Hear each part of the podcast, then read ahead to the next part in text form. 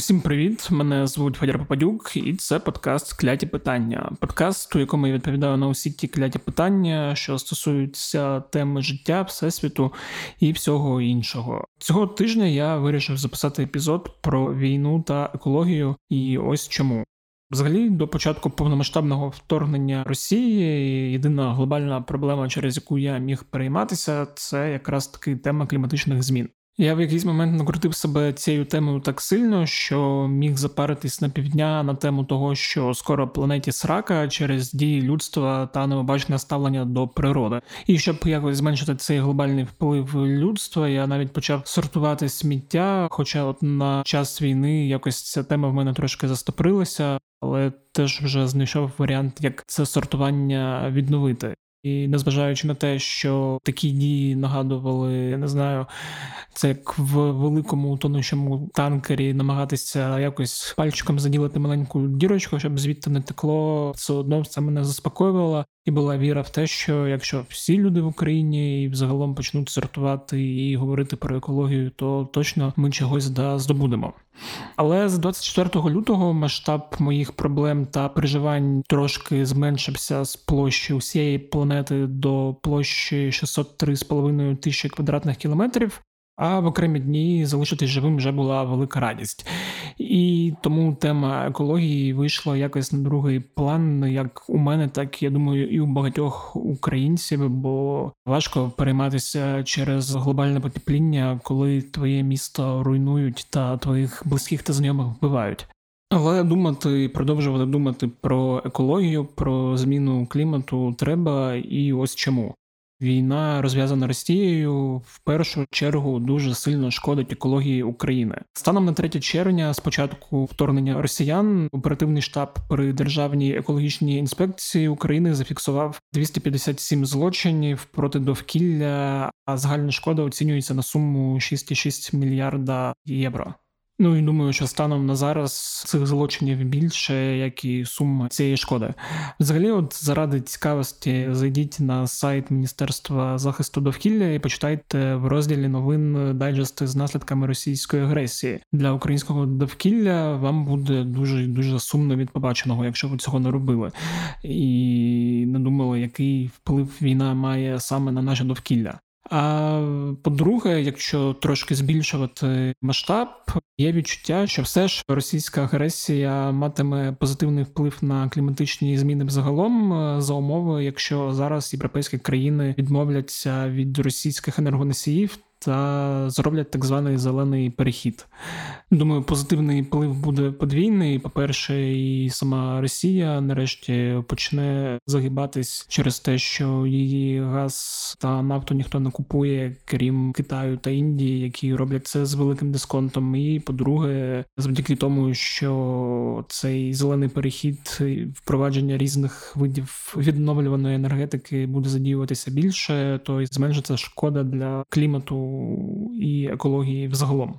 Тому я вирішив обсудити питання екології та війни разом з координаторкою програми Зміна клімату та енергетична політика фонду імені Гейнріха Біоля Оксаною Алівою. До речі, хто не слухав, то послухайте наш попередній епізод, який ми записували якраз після кліматичної конференції минулого року. Епізод називається Я не хочу жити на Марсі. Як зміни клімату впливають на Україну та скільки часу є у людства.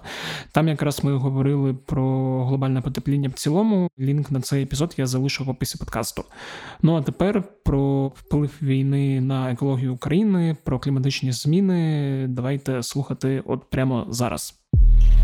Пані Оксано, вітаю. Вітаю, вітаю, е, дякую, що запросили. Да, завжди радий. Минулого разу, коли ми з вами говорили, були зовсім е, інші умови, було зовсім інше життя, і була якась зовсім інша реальність.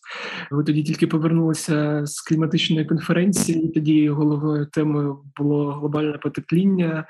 Науковці казали про те, що дуже швидко треба робити якісь дії, щоб у майбутньому для екології світової не було ніяких проблем, але сталася почалася війна, Росія напала, і, начебто, ця тема трошки відійшла на задній план. Хоча я розумію, в глобальному вимірі проблема глобального потепління і кліматичних змін нікуди не ділася. Але я про це хотів поговорити трошки потім. Я хотів зараз почати з того, що бойові дії, які зараз відбуваються в Україні, вони дуже сильно впливають, в тому числі на екологію нашої країни, що десь щось постійно вибухає, взриваються нафтопереробні заводи, взриваються нафтосховища, десь там горять ліси. І я розумію, що в майбутньому для екології України може бути велика кількість проблем, які нам в майбутньому доведеться довго вирішувати. Наскільки от мої побоювання в цьому сильні? Ну я досить через це теж переймаюся. От Як би це пояснили, то розповіли, наскільки все буде погано, і наскільки погано вже зараз. Насправді я б сказала, Федору, що ви навіть трохи применшуєте проблему в порівнянні з тим, як вона є. На превеликий жаль, війна дуже негативно вплинула на довкілля України. Вже є спостереження дуже багатьох негативних наслідків, і що також хотілося б відзначити, що такі люди, як я, та які займалися кліматичною політикою, думали про перспективу, про збереження довкілля України і світу для майбутніх поколінь, зараз змушені трохи перекваліфікуватися і просто реагувати на те, що відбувається навколо, як і вся Україна зараз. І коли ми говоримо про довкілля, то наслідки війни для української природи величезні. Ну, наприклад, в ракетному паливі чи в артилерійських снарядах міститься ціла низка хімічних сполук, пів таблиці Менделєєва.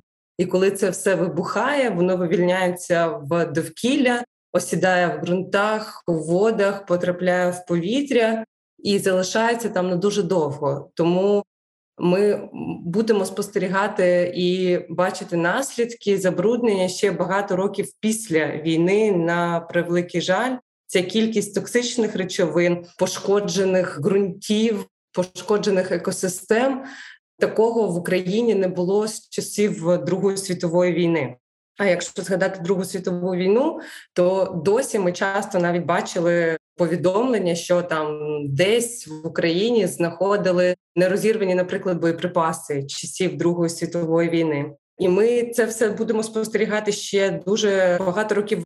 Величезні наслідки для лісів, це пожежі. Згадаємо пожежі в Чорнобильській зоні, коли туди зайшли російські війська. А також вони нищили ліси, тому що вони будували свої фортифікаційні споруди. Вони там окопувалися, будували лінію оборони, і це теж дуже порушувало екосистеми і ландшафт а танки, важка техніка, яка проїжджає територіями екосистем. До речі, за даними міндовкілля, це було ще в квітні. Цифри наводились. Більше 200 територій природно-заповідного фонду були такими, на яких відбувалися бойові дії або знаходилися російські війська, і це дуже суттєво впливає на екосистеми і біорізноманіття. В тому числі, що давайте згадаємо, який був час року, коли почалася війна.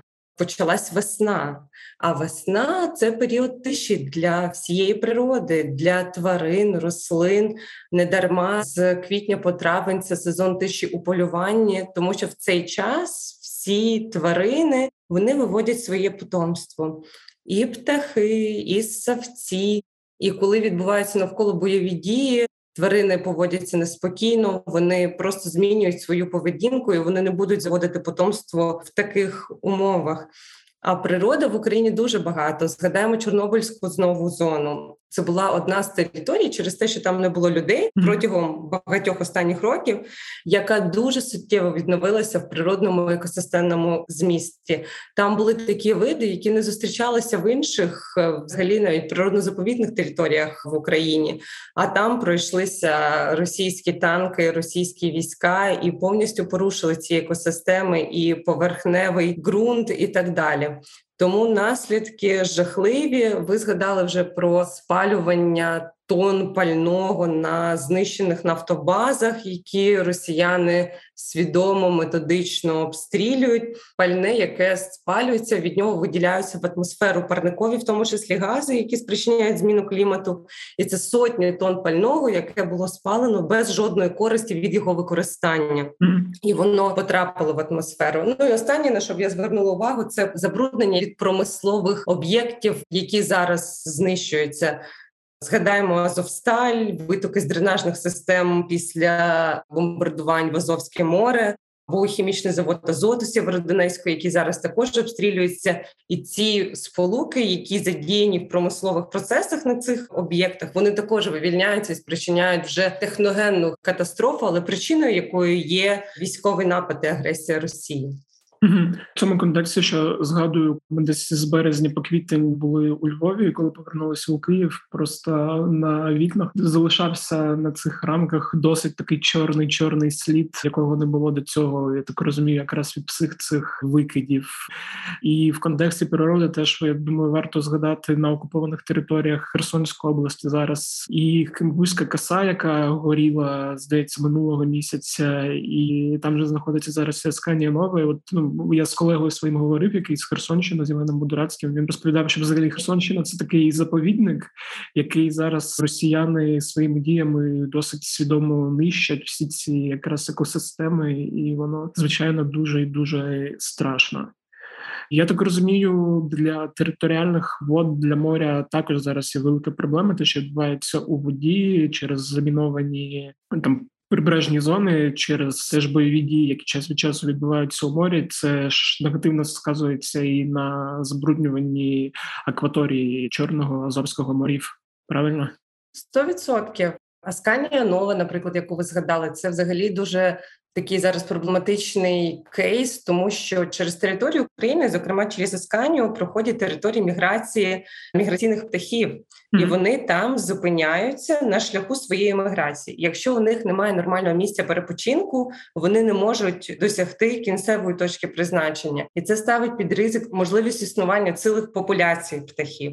Коли ми говоримо про там прибережну, особливо акваторію Азовського і Чорного морів, зараз збільшується забруднення, наприклад, нафтопродуктами через посилення курсування військового флоту Російської Федерації. Звісно, ми знаємо, що акваторія там біля портів вона завжди є більш техногенно навантаженою, більш забрудненою через те, що там багато кораблів. Але військові кораблі вони є часто, наприклад, більшими. До них часто застосовуються нижчі, якби природоохоронні стандарти. Тому ми будемо спостерігати, і в тому числі через розрив там мін, які постійно відбуваються. Ми знаємо про одиничні випадки, про які повідомляються в медіа. Наприклад, буквально на днях знову розірвалася міна на одеському узбережжі. А таких випадків дуже багато. І уявляємо собі, це як кинути шматок динаміту у воду, да, коли нехороші рибалки роблять так для mm-hmm. того, щоб зібрати рибу. Це викликає загибель дуже великої кількості риб. А якщо ми говоримо, наприклад, про лісові екосистеми, в яких зараз купа нерозірваних снарядів, це ризики для людей, звісно, тому людям забороняють ходити там в ліси, навіть на деокупованих територіях, наприклад, як в Київській області, але заборонити ходити там тваринам ну не можна, і вони так само будуть підірватися. На нерозірваних снарядах будуть порушуватися цілі території, і це дуже велике пошкодження як для біорізноманіття, зокрема, але і ландшафтне, тому що ця місцина їй потрібні будуть.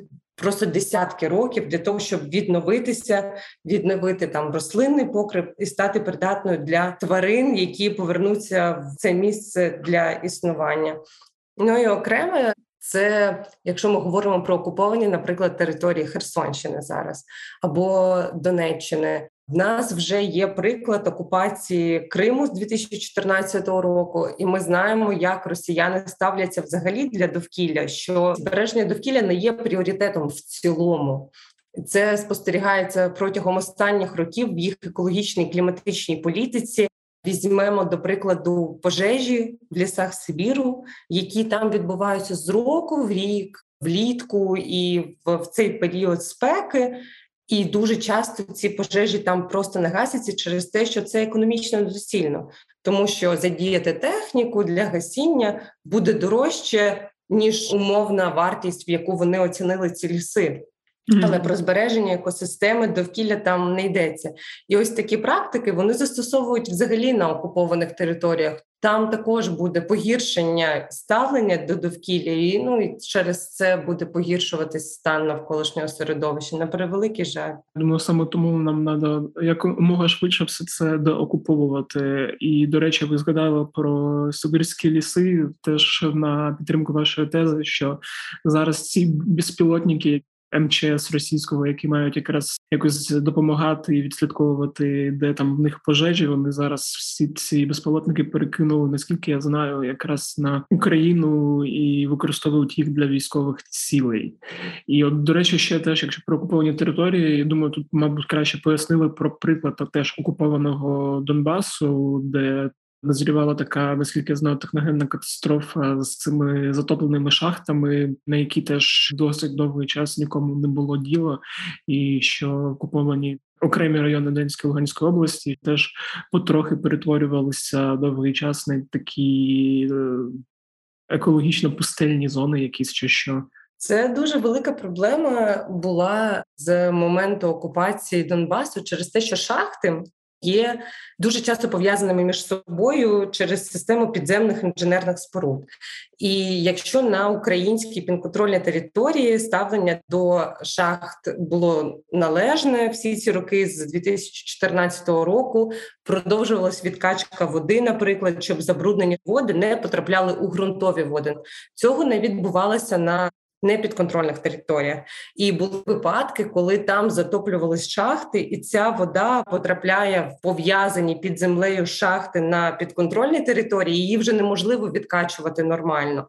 І це говорило про те, знову ж таки, яке ставлення до довкілля на окупованих територіях, або дуже часті були випадки просідання ґрунту знову ж таки через те, що не підтримується належний стан цих підземних інженерних споруд шахт. Вони не консервувались і не закривались нормально. Ґрунт просто просідав, і разом з ним просідало. Якби поверхня, на якій знаходились населені пункти, уходили просто цілі будинки, пошкоджувались стіни, будинки перекошувались, і це приносило якби збитки і для довкілля через порушення ландшафту екосистем, так і. Просто матеріальні збитки для людей, які їм також ніхто не відшкодовував. Там ніхто не займався рекультивацією териконів, наприклад. А якщо порівняти, як розвивалась система природоохоронних дій і природоохоронної політики на окупованих і на підконтрольних територіях, то дуже яскравим прикладом є те, що в підконтрольних територіях не було жодної системи екологічного моніторингу. А на території Донецької області, яка залишалася під контролем України, була одна з найліпших в Україні систем моніторингу стану довкілля. Там були автоматизовані пости спостереження, наприклад, за станом повітря, за станом вод, і це все зараз знищено. Окупант просто прийшов і знищив те, над чим працювали українці в Донецькій області над розбудовою системи моніторингу за станом довкілля. Угу.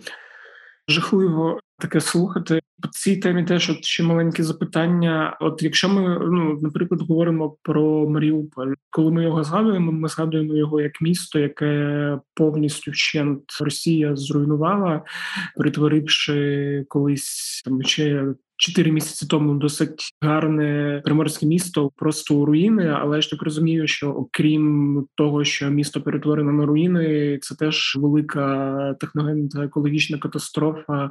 Окрім заводу Азовсталь, там ще є багато мертвих битих людей, які заховані хто де плюс я так розумію, ще є певні ризики для екології. Є от мені цікаво, от такі зруйновані міста, яку екологічну катастрофу вони несуть. Ця територія, яка ось так от просто стерта з лиця землі, як Маріуполь, як Сєвєродонецьк, як Волноваха, це стають просто мертві території. Я впевнена, що навіть ті мешканці, які досі залишалися в Маріуполі, з часом, принаймні, їхні діти будуть виїжджати з цієї території, якщо вона не буде деокупована, через те, що там не буде жодних перспектив для відновлення і рекультивації, в тому числі екологічно, в тому числі для відновлення екосистем міських зелених зон або приміських територій.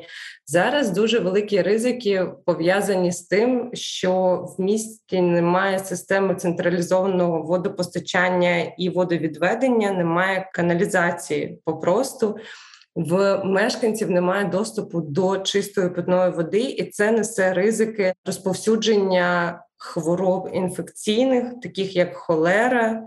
Це може поширюватися на оточуючі навколишні населені пункти.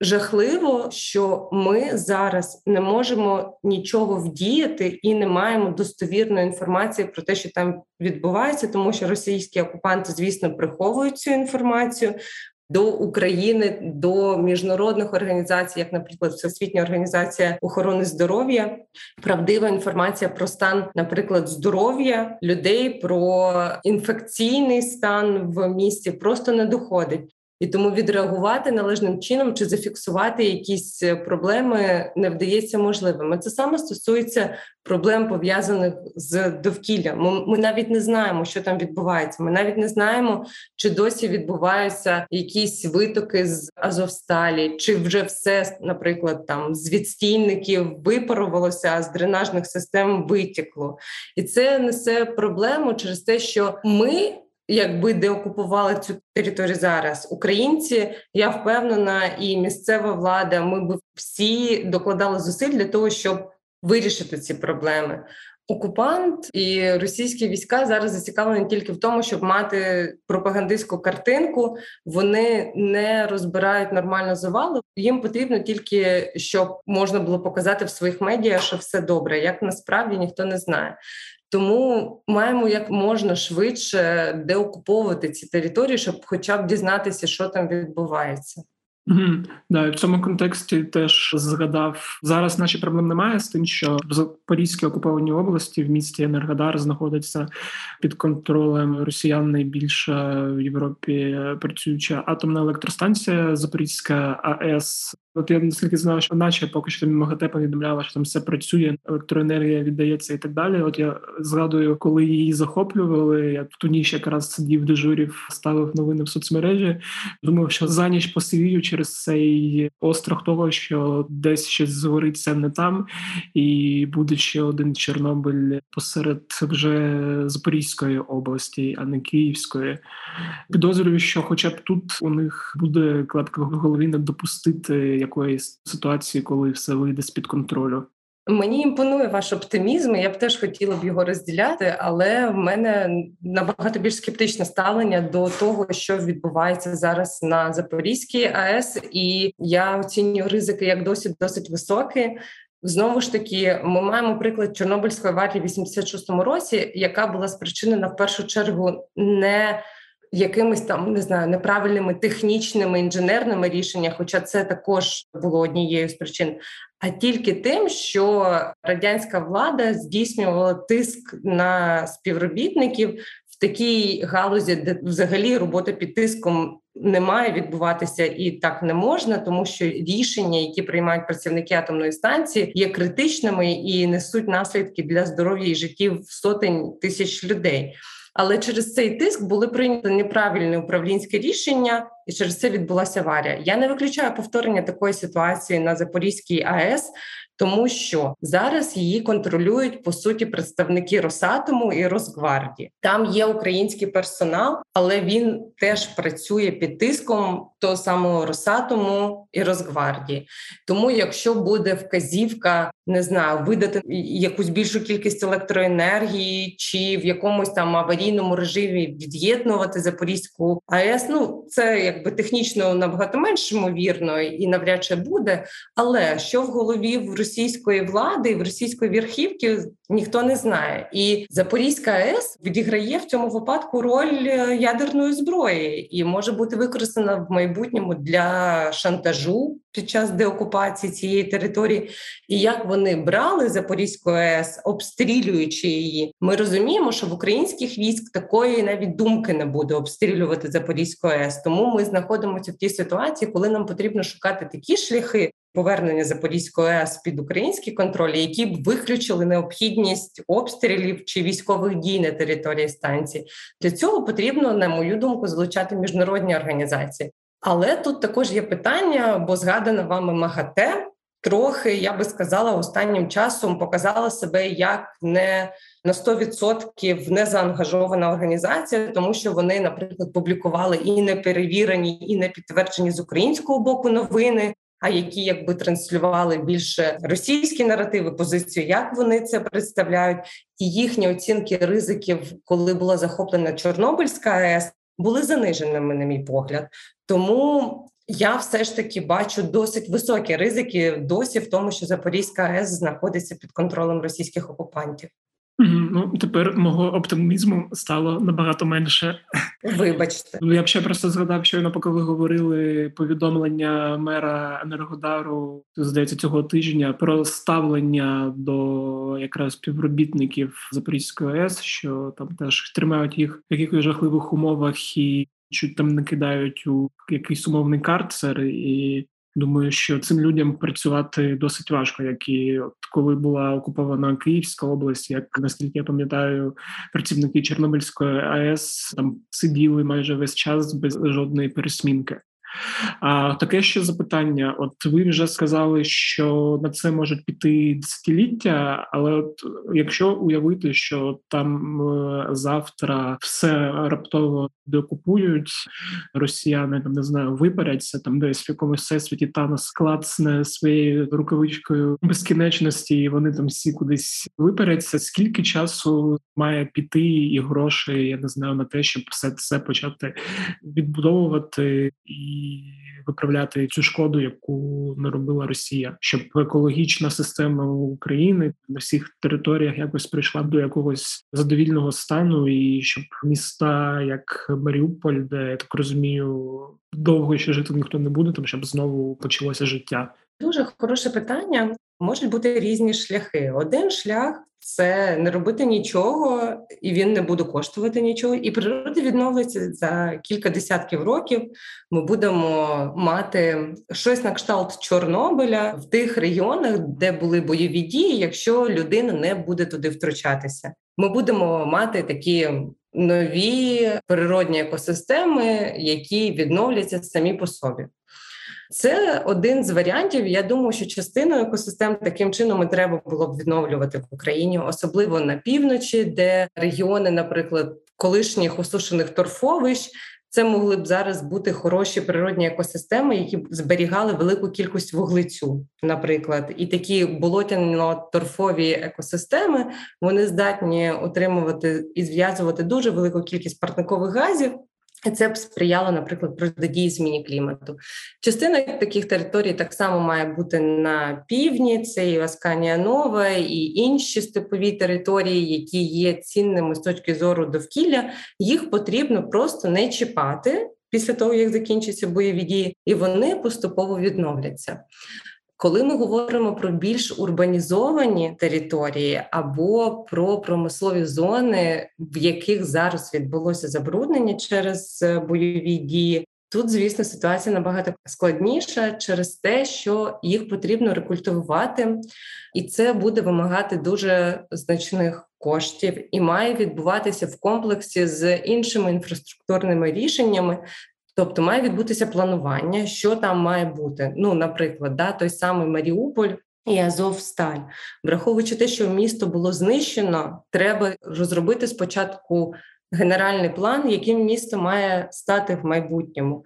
І тут частина витрат піде на відновлення там створення нових зелених зон, екосистемних рішень, які будуть сприяти поліпшенню якості мешканців міста через те, наприклад, що вони будуть е, охолоджувати певні райони і так далі, якщо це зелені зони. Але все одно інфраструктурно рішення має бути таке одне і велике для всього міста, бо воно буде включати і що робити з територією Азовсталі, як її рекультивувати. Бо я маю великі сумніви, що буде побудовано така сама Азовсталь на цьому місці, правильно? Тому кошти, які будуть іти на відновлення довкілля, вони безпосередньо пов'язані з коштами, які будуть потрібні на відновлення взагалі України в цілому. ЄС нещодавно озвучував цифри в 3 трильйони євро які будуть потрібні для відновлення взагалі інфраструктури для післявоєнного відновлення в Україні. Частина з цих коштів має бути безпосередньо спрямована на відновлення довкілля і відшкодування екологічних збитків. Хороше питання: звідки взяти ці кошти? Частину там можуть нам надати наші міжнародні партнери, донорські організації, Європейський Союз, але частина має бути стягнута з Росії як країни-агресора, і тому тут дуже важливо і зараз ця робота проводиться.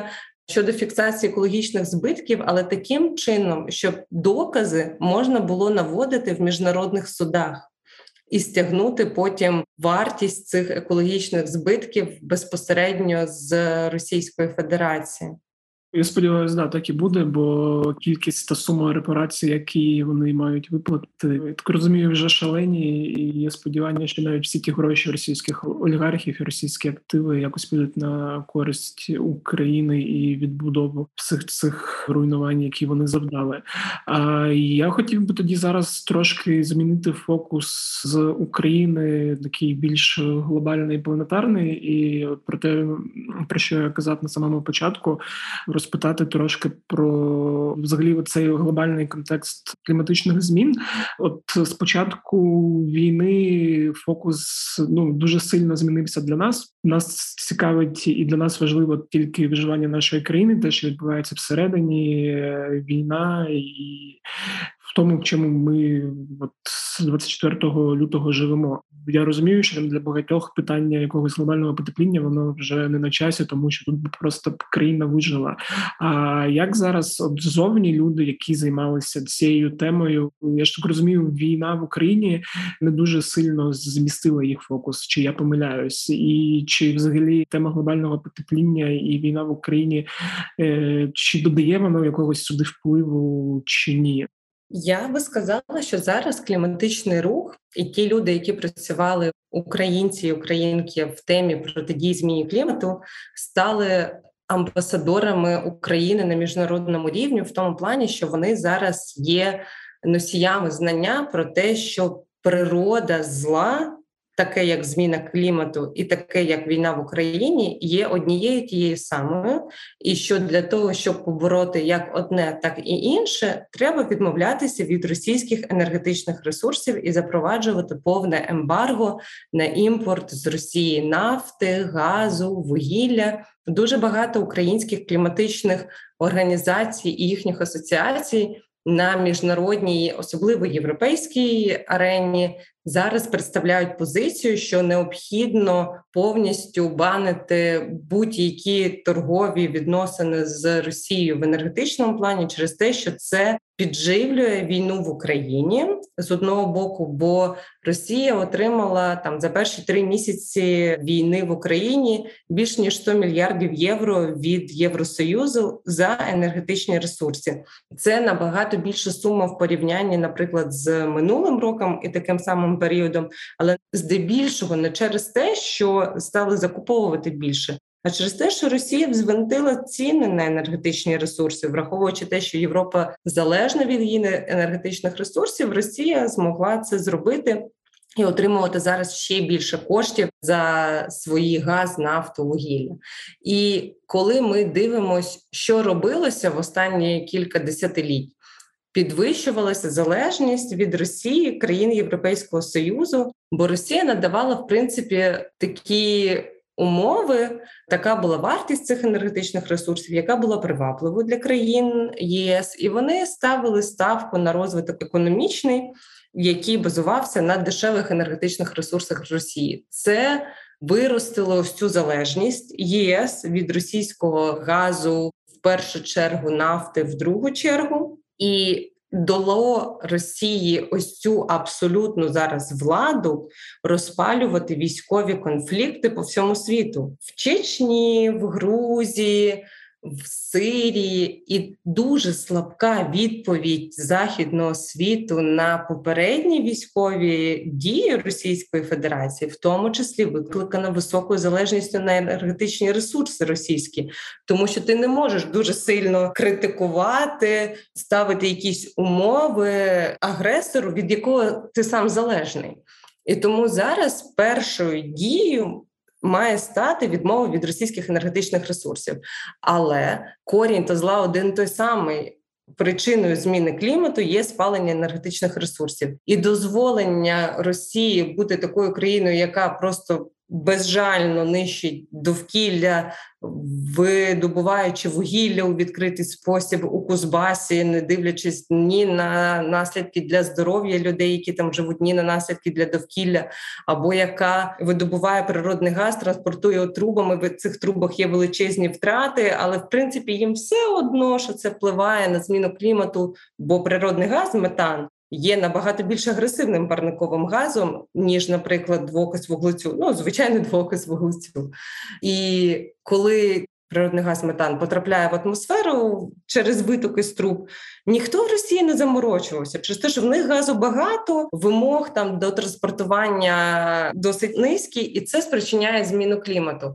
Тобто, ми можемо зараз побороти одне зло, але вирішити дві проблеми як війну в Україні, так і допомогти протидії зміні клімату. Тому кліматичний рух зараз дуже мобілізувався, як український, так і європейський.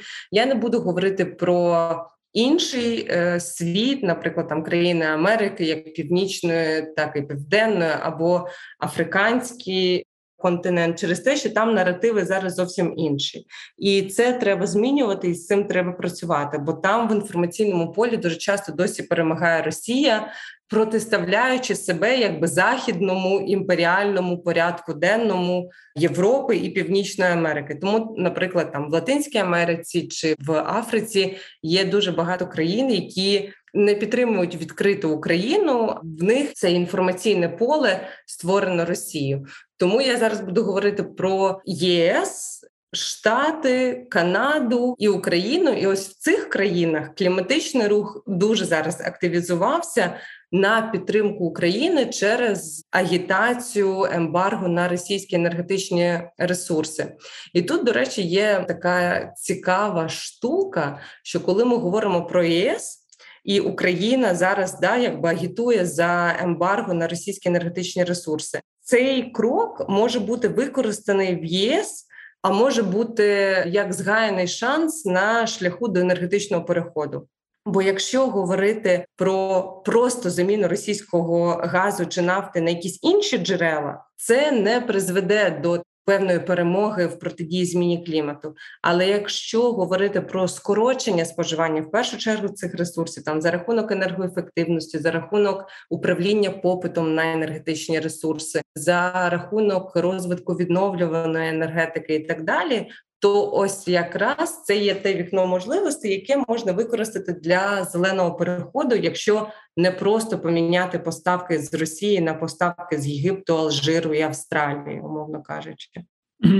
До речі, ну, в контексті теж Росії маю гріх інколи читати там деякі незалежні російські медіа, і там на Мідузі, здається, виходила публікація соціолога, який намагався пояснити логіку російської влади у контексті розв'язання війни з Україною, і починалася ця стаття якраз з теми кліматичних змін і з того, що європейські країни мають план прийти на відновлювальну енергетику і відповідно зменшити залежність від російського газу і нафти, і що в принципі, от саморозв'язана війна, і спочатку спроби ці перед війною диктувати умови там створити зони впливу, куди там входить в російську зону впливу Україна інші пострадянські країни, це в принципі було обумовлено тим, що цим страхом Росії в майбутньому от втратити цю ренту,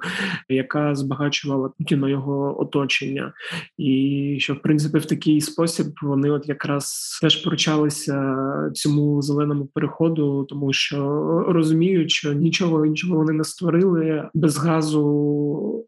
Який вони продають інших способів якось заробляти гроші для країни і для оточення не буде. Сто відсотків я би сказала, тут є дуже багато таких умовних співпадінь про те, що ЄС оголосив про зелений курс. і Росія відчувала, що там, якщо почекає кілька років, то ось цього гачка, на якому сидить Європа, не буде, не буде цієї залежності. І такий яскравий приклад це є Україна українська електроенергетична система, яка була до початку війни інтегровано з російською і білоруською. В нас було об'єднання ну, і були міждержавні перетоки електроенергії між Росією, Білорусією і Україною з Європою. Україна тільки прагнула синхронізації, робила для цього багато кроків, і було заплановано. Тестування роботи української електроенергетичної системи в ізольованому режимі від Росії і Білорусі. Вгадайте, на коли воно було заплановано? На 22-24 лютого.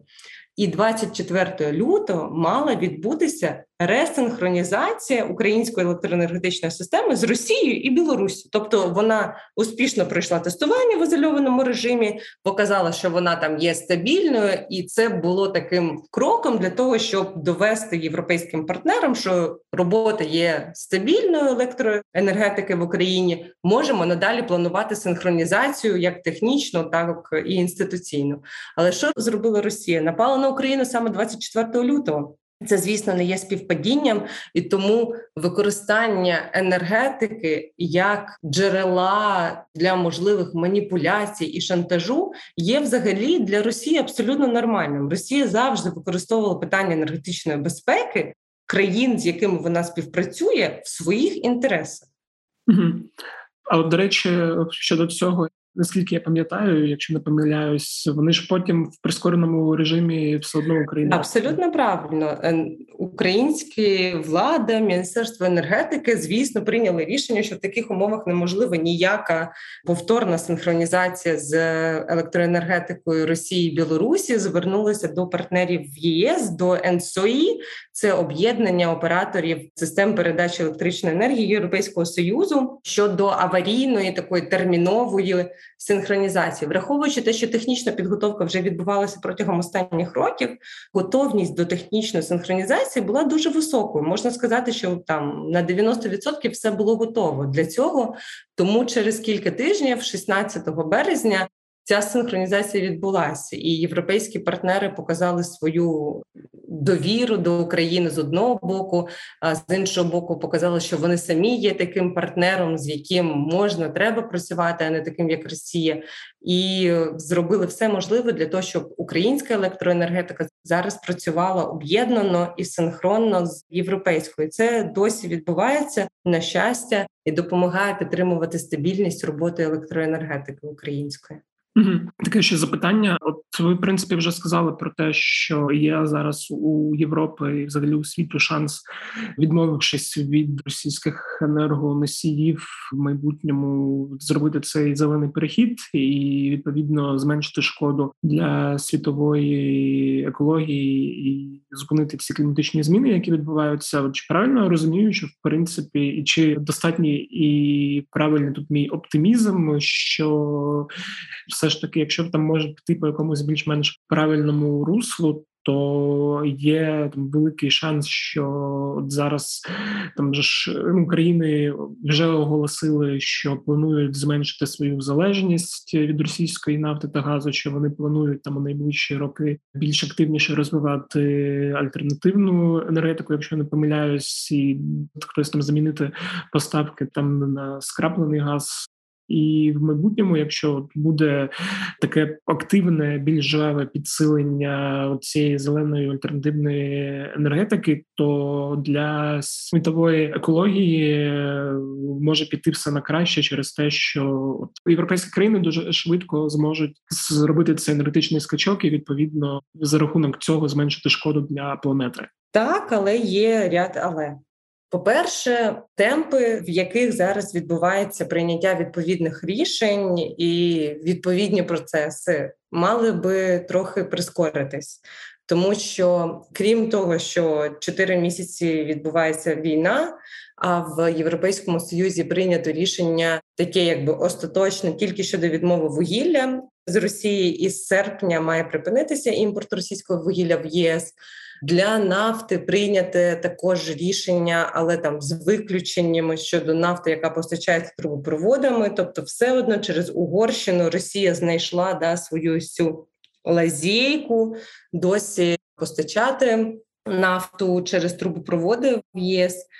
Потім, що стосується газу, тут питання взагалі складніше. Це така сенситивна тема для європейців, що вони не готові піднімати питання повного ембаргу на російський газ. Взагалі, поки що є розмови про скорочення на дві третіх споживання російського газу до кінця цього року, але одна третя це досі багато. Це мільярди євро. Щомісяця до Росії вся військова підтримка, яка надається Україні, поки що не обраховується мільярдами євро. Тобто порядок сум того, що платить ЄС за енергоносії Росії досі, і то, що надається Україні як там підтримка військова і гуманітарна, поки що не співпадає. Тому темпи ось цих рішень щодо відмови від російських енергетичних ресурсів мали би бути швидшими. Потім, коли ми говоримо про якби зелений перехід, так зараз Європа стає на шлях. Прискорення зеленого переходу, наприклад, переглядаються ті цілі, які були встановлені як е, показник, якого хотіла досягнути Європа щодо частки відновлюваної енергетики в загальному енергобалансі. Зараз новий пакет Repower EU, там представлений його якби перший варіант. Він надалі розробляється, оновлюється, і там будуть вищі показники по енергоефективності по відновлюванні енергетиці. Але ми розуміємо, що це не може відбутися сьогодні на завтра. Для того щоб збудувати нові об'єкти відновлюваної енергетики, потрібен час. Це потрібні там кілька років. Це саме стосується інфраструктури скрапленого газу, які насправді не є рішенням екологічним, але є рішенням якби альтернативи для російського газу. І ті термінали скрапленого газу, які зараз будуються в Європі, вони з іншого боку навпаки змусять використовувати інфраструктуру викопного палива, такого як природний газ, але з інших країн ще протягом десятків років. Тому є ще дуже багато маневрів для поліпшення ситуації. Ну, наприклад, коли ми говоримо про скорочення споживання, і це той, мені здається, крок, який багато урядів в Європейському Союзі бояться запровадити через те, що вони не знають, як це сприйме населення. Є опитування, які показують, що населення в Європейського союзу готово було б обмежити своє споживання, ну, наприклад, природного газу для опалення приватних домівок і гріти взимку там на кілька градусів менше, але це буде стосуватися далеко не всіх. Мешканців мешканок Європейського союзу, які будуть схвально ставитись до таких дій, або до подорожчання енергоносіїв. Бо по суті, одним з простих ринкових інструментів заохотити населення до скорочення споживання там газу і нафтопродуктів, тих самого бензину чи дизелю для автомобілів, є підняття ціни. Це вже відбулось на європейському ринку. Дуже подорожчало, наприклад, ціна на пальне, і це впливає на те, скільки люди будуть використовувати цих ресурсів. І такі ринкові механізми можна далі застосовувати, але є побоювання, що невдоволення населення Європейського союзу буде через це зростати. І ось тому такі кроки щодо скорочення споживання і управління саме попитом не є дуже популярними поки що в Європейському Союзі, хоча вони могли б принести також значну користь через те, що ну є різниця замінити весь обсяг того, що зараз постачалося з Росії, чи просто скоротити споживання і шукати альтернативу тільки для частини. Тому кроки з енергоефективності і скорочення споживання вони є актуальними як в ЄС, так і в Україні. Це є перші такі необхідні дії на шляху до енергетичного переходу, і тут потенціал дуже високий.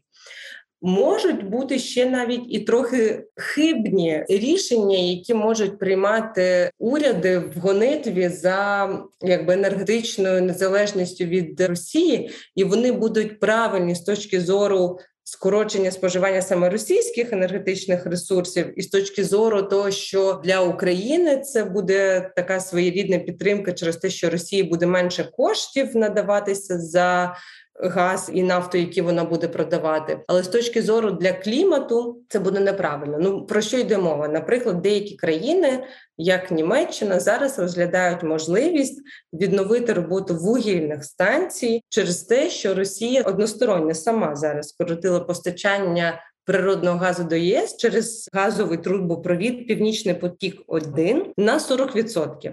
І тому вже утворився знову дефіцит газу в ЄС, і ось ця залежність ЄС зараз дуже сильно проявилася в таких аспектах. Росія скоротила постачання через одну трубу на 40%. Вона при цьому нічого майже не втрачає через те, що в умовах дефіциту. Ціна на газ взлетіла і в монетарному еквіваленті продаючи навіть менше газу, Росія все одно отримує великі кошти. А ЄС має боротися з дефіцитом газу, нестачою газу для своїх економік. І одне з рішень, яке пропонується, це або, наприклад, продовжувати експлуатацію атомних станцій. Або припинити виведення з експлуатації вугільних станцій, і ось такі кроки вони ставлять під сумнів цілі енергетичного переходу, цілі європейського зеленого курсу, і тому такі рішення можуть бути тільки тимчасовими, тільки, наприклад, там на цей опалювальний період, до якого зараз відбувається підготовка в ЄС до зими 2022-2023, Але після цього, там протягом наступних років, мають бути кроки і інструменти, такі, які дозволять. Все ж таки стати назад на шлях енергетичного переходу, диверсифікувати постачання природного газу, наприклад, якщо там його не можна зараз замінити на якісь там інші екологічні види енергії, чи скоротити споживання на цей обсяг, якщо цей газ ну конче необхідний, то знайти альтернативу постачання. Але все ж таки надалі планувати виведення з експлуатації АЕС, надалі мати плани відмови від вугільної генерації, тому що з точки зору протидії зміні клімату вугільна енергетика має пріоритет скорочення, тому що викидів від неї набагато більше ніж від газових, наприклад, теплостанцій. Тому Росія це все чудово розуміє і намагається використовувати ось ці свої останні важелі впливу. І ЄС і Україна насправді до 2014 року дуже багато зволікали і сиділи на газовій нафтовій голці Росії і згаяли дуже багато часу, який мав бути витрачений на розбудову енергетичної незалежності і безпеки енергопостачання. Тому зараз маємо просто такому авральному режимі прискореними темпами рухатися в цьому напряму. Україна через війну досягла певних успіхів. Вже ми не імпортуємо з Росії нічого, ані нафту, ані вугілля, ані газ. Газ відбувається імпорт до України тільки реверсний з ЄС. Але якщо в ЄС не буде газу, то буде дефіцит газу і в Україні, тому що власного видобутку в Україні поки що недостатньо для того, щоб забезпечити всі внутрішні потреби в газі всередині країни. І тут вже можна говорити про те, що зараз точиться розмова про те, що необхідно нарощувати власний видобуток газу, але це теж є нестале кліматичне рішення, тому що будь-яка нова розвідка, будь-які нові свердловини змусять використовувати цю інфраструктуру ще протягом років і також впливати на клімат. Тому з одного боку війна зараз показала залежність і відкрила можливості і різні варіанти для того, як позбутися залежності від викопного палива. Але з іншого боку, ось в прагненні швидко зараз вирішити проблему, і це потрібно робити швидко, швидко створити умови для Росії, такі, які поставлять її в ситуації неможливості подовження війни в Україні. Це штовхає уряди на прийняття таких рішень, які можуть бути кліматично негативними. Тому дуже зараз багато залежить від того, як буде сплановані подальші кроки, і чи будуть використані ці можливості для енергетичного переходу, і саме кліматичний рух, і ті, хто працює зараз в темі там протидії зміні клімату, збереження довкілля, відіграють цю роль і стають цим рупором, який намагається надати інформацію, яка б скерувала рішення саме в правильному напрямку, в напрямку зеленого переходу. Угу. Ну і сподіваюся, що цей рух зможе досягти успіхів. І можна ще останнє запитання. і Думаю, можемо вже закінчувати. А запитання таке: от не є ризиком, теж який зашкодить запобіганню зміну клімату, те, що от Росія там зараз скорочує експорт енергоносіїв у ЄС, але в той же самий час збільшує їх у інші країни, такі як Китай, такі як Індія. Там Індія, наскільки я знаю, раніше не дуже поспішала купувати газ, тому що воно там було. Я так розумію, їм дуже дорого. А зараз стало сильно дешевше, як і для Китаю, і вони нарощують темпи постачання. Чи не може бути таким ризиком, що от просто ресурс перенаправиться в інші країни, але все одно російський газ буде видобуватися, і відповідно він буде спалюватися, враховуючи, що і Китай, я так розумію, Індія також теж не ті країни, які дуже, начебто, переймаються через екологічні проблеми, якось намагаються скорочувати видобуток. Бо ми знаємо, що там Китай один з найбільших, чи перший, чи другий, я так розумію, там постійно міняється забрудників у світі, і формально те, що там буде зелена зона в Євросоюзі, в Сполучених Штатах і в той же самий час буде не зелена зона от в Азії. На превеликий жаль, ризик такий є. Проте є і позитивні такі аспекти, які дають надію на оптимістичний сценарій. По перше, Обсяги, які експортувала Росія в ЄС, значно більше за обсяги, які вона експортувала на інші ринки. Наростити швидко не вдасться через те, що там немає такого попиту. Попит там може розвинутися з часом, коли буде видно, що це є перспектива дешевих енергетичних ресурсів з Росії на досить тривалий час, тоді там попит буде розвиватися, і дійсно через те, що кліматична політика, особливо Індії і Китаю, також є не дуже амбітною. Тому бачачи, що ціна на енергетичні ресурси з Росії буде знижуватися, вони дійсно можуть нарощувати імпорт в свої країни, але це не буде еквівалентне тому заміщенню, яке відбувається зараз через скорочення в ЄС.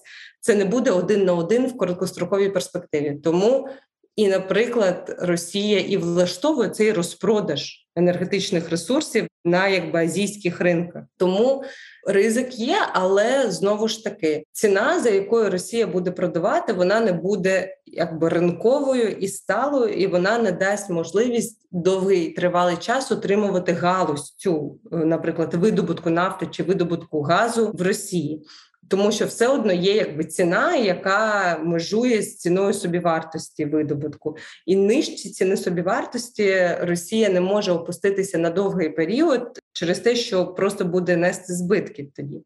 Потім давайте не забувати про санкції, які ввів Європейський Союз і США на, наприклад. Технічне обладнання, яке в тому числі використовується в газонафтовій галузі, Дуже багато компаній пішли з ринку Росії і не продовжують співпрацю з е, обслуговування свердловин, будіння нових розвідки, не постачають обладнання, яке буде з часом потрібне для, наприклад, там планових замін і так далі. Тому галузь видобутку нафти і газу все одно через санкції і через ембарго в ЄС буде занепадати, тому що азійський ринок не зможе так швидко надати, наприклад, технологічну відповідь, і Росія не зможе так швидко налагодити виробництво необхідного обладнання, наприклад, всередині Російської Федерації.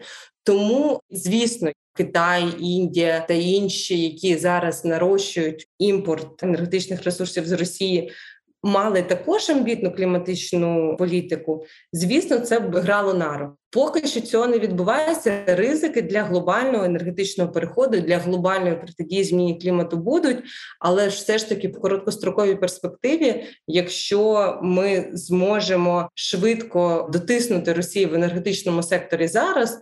То азійський ринок не зможе надати 100% компенсації втрати європейського ринку для Росії.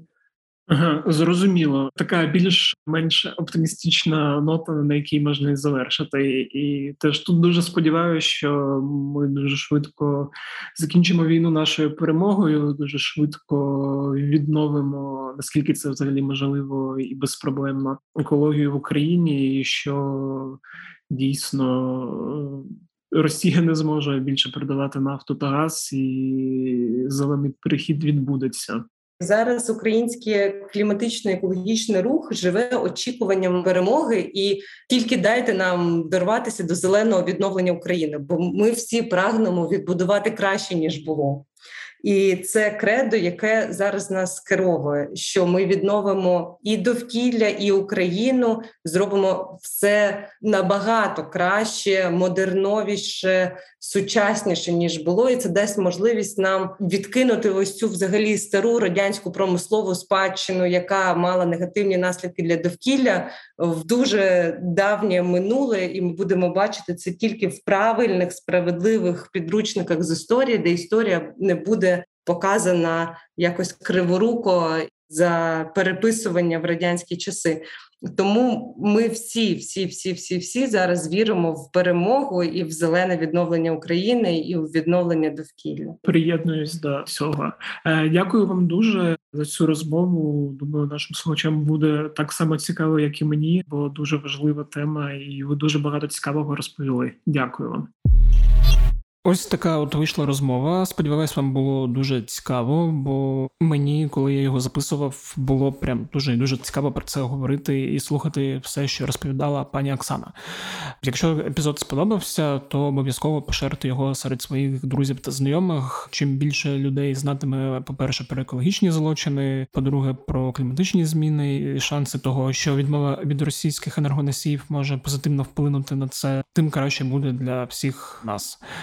Буду вдячний вам за оцінки в додатку Apple Podcasts, якщо ви слухаєте кляті питання через Apple Podcasts, і за ваші коментарі завжди радують, гріють душу і взагалі дуже допомагають якось підійматися вище та людям, хто вперше слухає кляті питання, орієнтуватись в тому, нормальний це подкаст чи якесь таке щось дивне.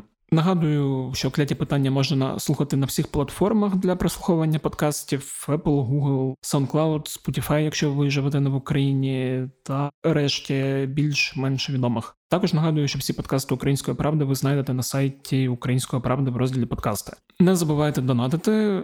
Нагадую, вже втретє, здається, за цей тиждень. Чим більше донатів, навіть маленьких, тим частіше і краще наші солдати, наші військові роблять смерть ворогам, і тим швидше ця війна закінчиться нашою перемогою. Тому донатьте куди завгодно.